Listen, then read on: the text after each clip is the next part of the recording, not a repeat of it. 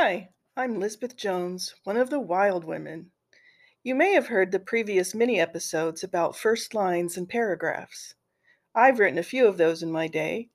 I've had published nonfiction articles, including interviews, ad copy, a short story, some song lyrics, and I edited a book on the Civil War for the VA. A few years ago, I won an Atlanta Writers Club poetry contest, and that was really fun. As different as they were, every single one of these pieces taught me something about first lines. They're not very far off from a pickup line at a bar. When it works, you don't really know why, yet you find yourself intrigued. But you know right away when it's a bad one.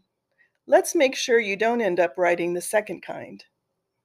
The main thing a first line or paragraph should do is answer the question of why. Why is this story being told? Why should I pay attention to it? What I do as a freelance editor and writing coach is to help you find the answer to this question so that your reader knows right away that they're in for something good. I can help you identify the reason your story is being told, even if it doesn't show up until the middle of the book or even later. Once we find it, I can help you craft a memorable first line with an economy of wording for the greatest effect.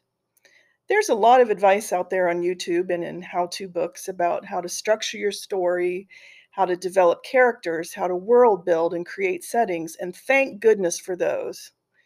What I offer is personalized attention to your story. With my degree in creative writing, I'm trained to provide a close and careful reading so that you discover your unique voice and perspective from the first line to the last. In this role, I've come to call myself a literary therapist because, let's be honest, writing is a highly personal endeavor, whether it's a memoir, an application to a college, or even a cover letter for a job. Together, we can elevate your first drafts and give it rich detail, heat, and some poetic spice so that you feel confident and ready to take your piece public.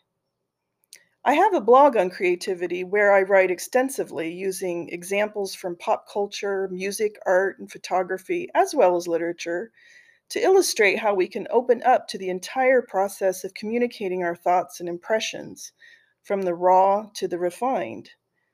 You can find excerpts from this on the Wild Women Who Write website. And if you want assistance with anything written or waiting to be written, just contact me at lisbethljones at gmail.com and I'd be happy to talk with you.